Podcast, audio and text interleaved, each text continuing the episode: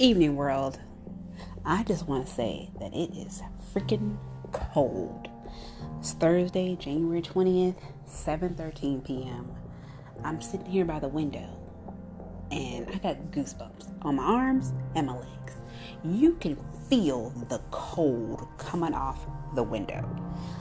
And I just cranked that heat up to 75 because it's cold in this house. It's cold outside, it's cold in this house.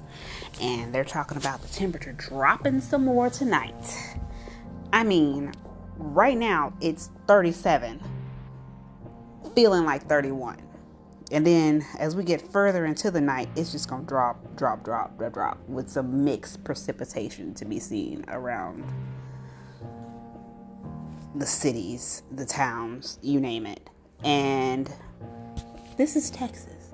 We're not used to this. But I bet you one thing all of us educators, we are banding together, either virtually, in harmony, and spiritually, hoping, wishing, fingers crossed, legs crossed, eyes crossed.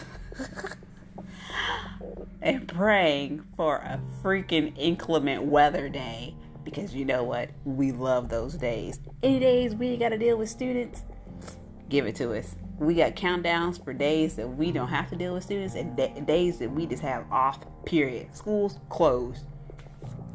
Each day in the month. We go and look through each month to see, oh, do we get a day in this month? Yes, we do. How many more days until that day? We got a countdown for it. But the biggest thing that we're counting down now is for spring break. But until we get there, we'll count it down to President's Day. That's right. We got 19 more days.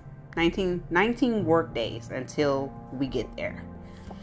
We'll take every little bit we can get. Um, that was just my random thought today. You know, I went and put gas in this new vehicle that I got. Um, I said I was going to start filling it up when I got to a fourth of tank left, and I was just a smidge under the fourth. I think it took me like fifty-four dollars, fifty-six dollars, something like that. But across the way, as I was pumping, I saw this one lady just sitting in this big old Chevy truck. I don't know what type of truck. It was a four door, had this extra long um, bed, and it was up high and it was big. She was sitting in her car out of the cold and I saw those numbers just kept on rolling. I was like, dang, she already at 80. How long is this gonna go? And then it stopped. And I took a picture of it. I'll post I think I posted it. Yeah, I already didn't it on Facebook and Instagram. But can y'all believe that truck was up to $90?